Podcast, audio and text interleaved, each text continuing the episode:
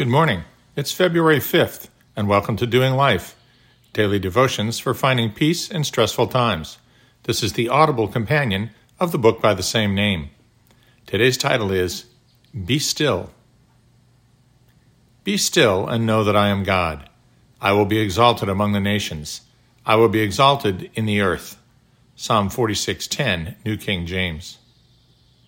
There's a difference between being silent and being still. We've mentioned the inestimable value of holding your tongue before. That's where silence is golden comes from.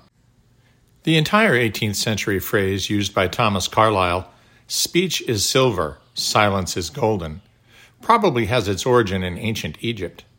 Gold being more precious and valuable than silver, refraining from responding to another verbally is almost always better than blurting something out. As Abraham Lincoln said, it's better to remain silent and thought a fool than to speak and remove all doubt. But stillness is a receptive posture. One can be silent and not listening, but be still carries with it the connotation of silence in the service of awareness. We used to have a 15 pound cat named Sterling. He wasn't supposed to be 15 pounds, but his parents tend to be a little careless with the treats. His favorite game involved stalking a 10 foot long felt ribbon attached to a 3 foot plastic stick. I wielded the stick, and for the most part, the cat of little brain is unaware and focuses only on the felt mouse tied to the end of that ribbon. I would lay it down on the hardwood floor, for example, and Sterling would stealthily creep around the end of the table to approach the unsuspecting mouse in order to catch it unawares. Initially, he put his head down, haunches in the air, and wiggled his rear, twitching his tail. He looked left, looked right, and then resumed the crouch. But now all was concentration, and he was absolutely dead still. He was absolutely motionless while he waited and listened and watched for any movement whatsoever from his prey. When he was absolutely sure it was unsuspecting, he pounced.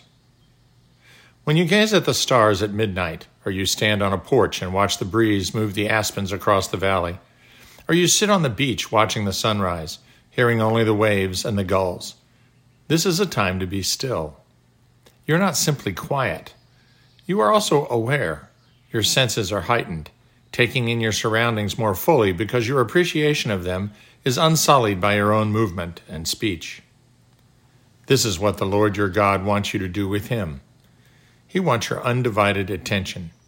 Think of yourself on holy ground when you pray and when God addresses you.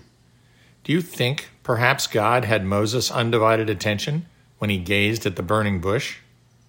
Why do you think the Lord leads us beside still waters? It is there he can restore your soul, just as he restores the sheep with drink. Hear this, O Job. Stop and consider the wondrous works of God. Job 37:14. Stand still, that I may plead with you before the Lord concerning all the righteous deeds of the Lord. 1 Samuel 12:7. Don't let the enemy keep you bound with fear. The devil is a liar. Stay in faith and trust the process. Be still. God has a plan. Germany Kent. When we are still, all settles into place. We take time to see the beauty time to see the heart, and we naturally gravitate to others that resonate that inner calm when we are still. Tom Althouse. Lord, we know you have good reason when you tell us to be still.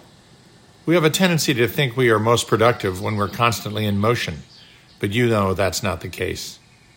Thank you, Lord, that you grant us the wisdom to realize clarity comes when distraction goes. Amen.